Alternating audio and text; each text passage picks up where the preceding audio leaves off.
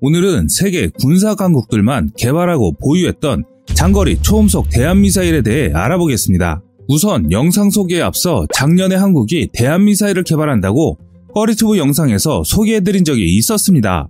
그런데 한국이 무슨 장거리 대한미사일을 개발하냐고 하시는 분들이 많았습니다. 그래서 제작했던 영상이 한국이 개발한 해공 미사일이었습니다. 한국도 대한미사일 개발에 필요한 기술력을 보유하고 있다는 것을 말씀드리고 싶었었는데요. 그런 분들에게 꺼리튜브가 전해드리고 싶은 말씀이 있습니다. 여러분이 생각하시는 것 이상으로 한국의 방산무기 기술력은 상당히 높은 수준입니다. 국가 간 제약이 걸려서 못 만드는 것들도 있고 방산무기는 외교와 밀접하게 연관된 부분이 많기 때문에 그런 외교 마찰을 피하기 위해 안 만드는 부분도 상당히 많습니다. 또는 다른 국가가 모르게 은밀히 진행하는 부분도 있습니다. 예를 들어 현무 미사일 같이 사거리와 탄두 제한이 풀리자마자 1년도 안 돼서 현무 미사일의 개량형이 나왔습니다. 외부에 노출된 정보로만 한국의 방위산업 기술을 한심하게 평가절하 하시는 분들이 계셔서 이런 말씀을 올립니다. 그런 분들에게 이 말을 꼭 하고 싶습니다.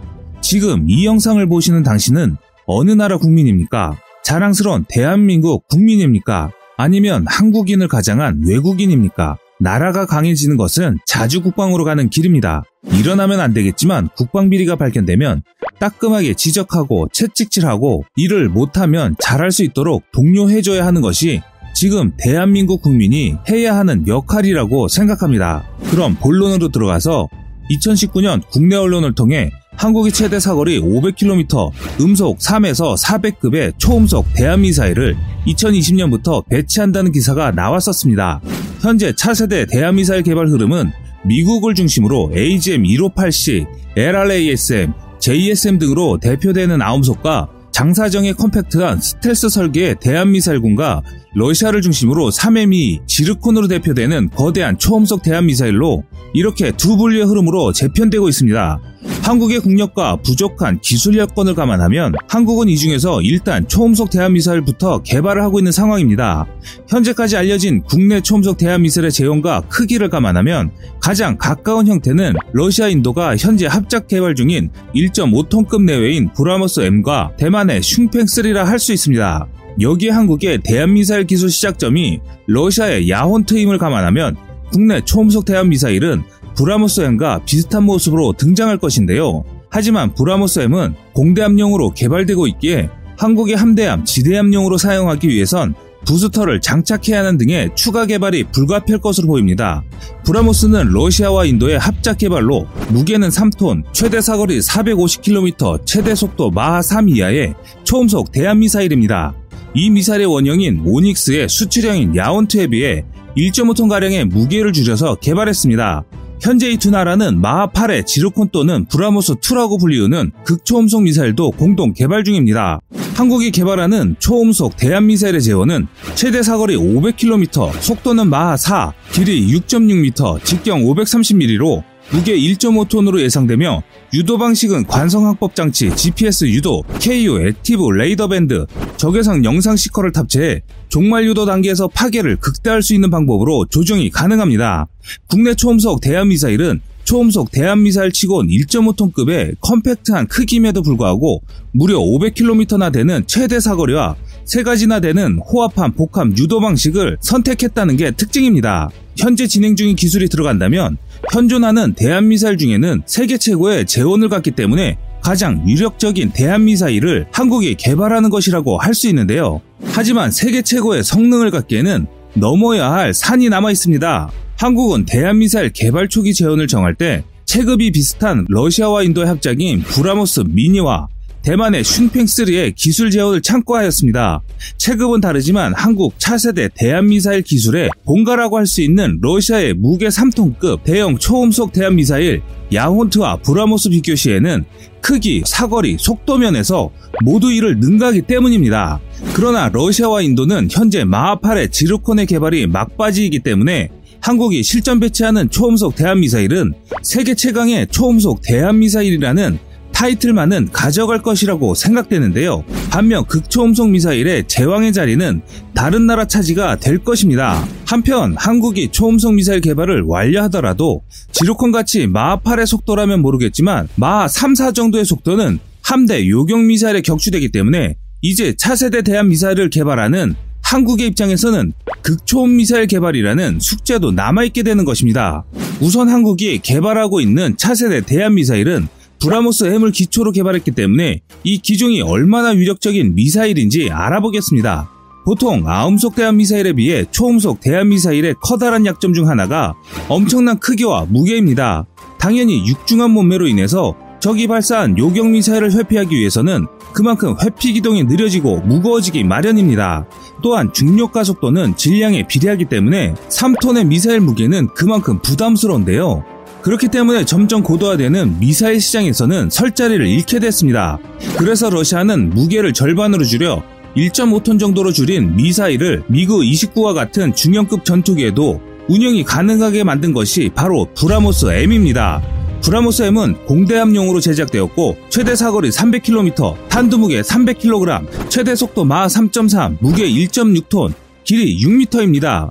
유도 방식은 한국의 차세대 대함미사일과 마찬가지로 관성 항법 유도 장치와 종말 유도에는 active 레이더 seeker를 사용합니다. 공동 개발국이자 기술 제공국인 러시아는 아마도 P-800 야혼트를 이미 보유하고 있기에 브라모스와 같은 미사일에는 특별히 관심을 쓰지 않았습니다. 하지만 러시아가 한국과 인도 측에 기대하는 건 기술 제공 대가로 얻는 거액의 개발비인데요. 러시아는 그 돈으로 더 성능이 좋은 스크램젯 기술을 이용한 고성능의 초음속 미사일을 만들고 있는 것입니다. 현재 러시아는 세계 최초로 초고음속인 마하 8에 지르콘이라는 괴물을 실전 배치할 예정입니다. 따라서 우리가 2020년 세계 최고의 국산 초음속 대한미사일에 대한 배치를 시작할 때쯤이면 러시아는 아마도 지르콘을 더욱 개량시킨다는 소식을 전해들을 것인데요. 러시아가 이 시스템을 개발 완료하는 시기는 공교롭게도 한국이 초음속 대한미사일 배치를 시작한다는 2020년입니다. 러시아는 이를 위해 2019년부터 키로보급 순양함의 발사대 개조 사업에 돌입한다고 발표한 바 있습니다. 현재 러시아의 물질라고 할 수 있는 인도는 브라모스2의 경우 사거리는 300km급으로 알려져 있지만 러시아 버전은 500에서 600km입니다. 야온토와 브라모스가 그러하듯이 러시아가 타국에 판매하는 미사일은 다운그레이드하여 판매하기 때문인데요. 우리 한국도 KM-SAM에서 유사한 경험을 한 적이 있습니다. 러시아는 한국에 MSAM 기술을 팔았고 우리가 이를 바탕으로 만든 KM-SAM을 배치하는 시점에 훨씬 고스펙의 중거리 SAM 체계인 S3502 빗대지를 발표하여 우리를 허탈하게 만들었던 경험이 있습니다. 단종되는 60년 헬기에 기술을 한국에게 팔아 국산 헬기 수리온을 탄생하게 한 유럽이나 러시아도 마찬가지로 자국의 이익을 우선시합니다. 이런 상황은 한국도 타국과 방산무기 거래를 할 때 같은 상황인데요. 이처럼 국가 간의 거래는 냉혹한 정글이라고 할 만큼 냉정합니다.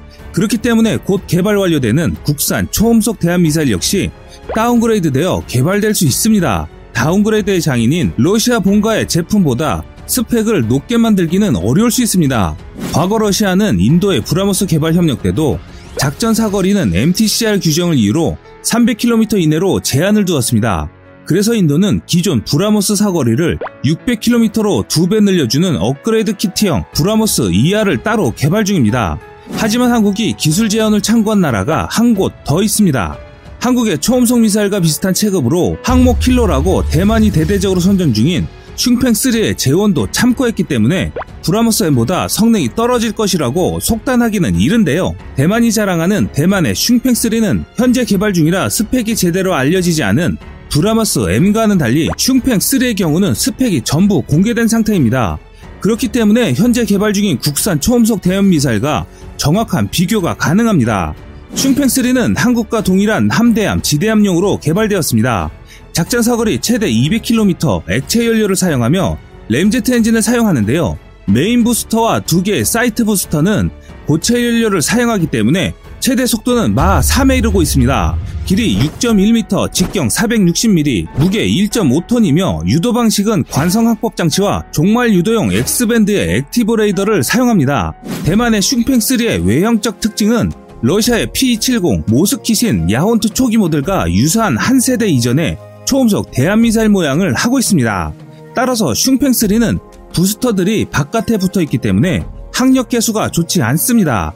반면 한국이 진행하고 있는 차세대 대한미사일은 이런 사항을 모두 인지하고 있는 상황입니다.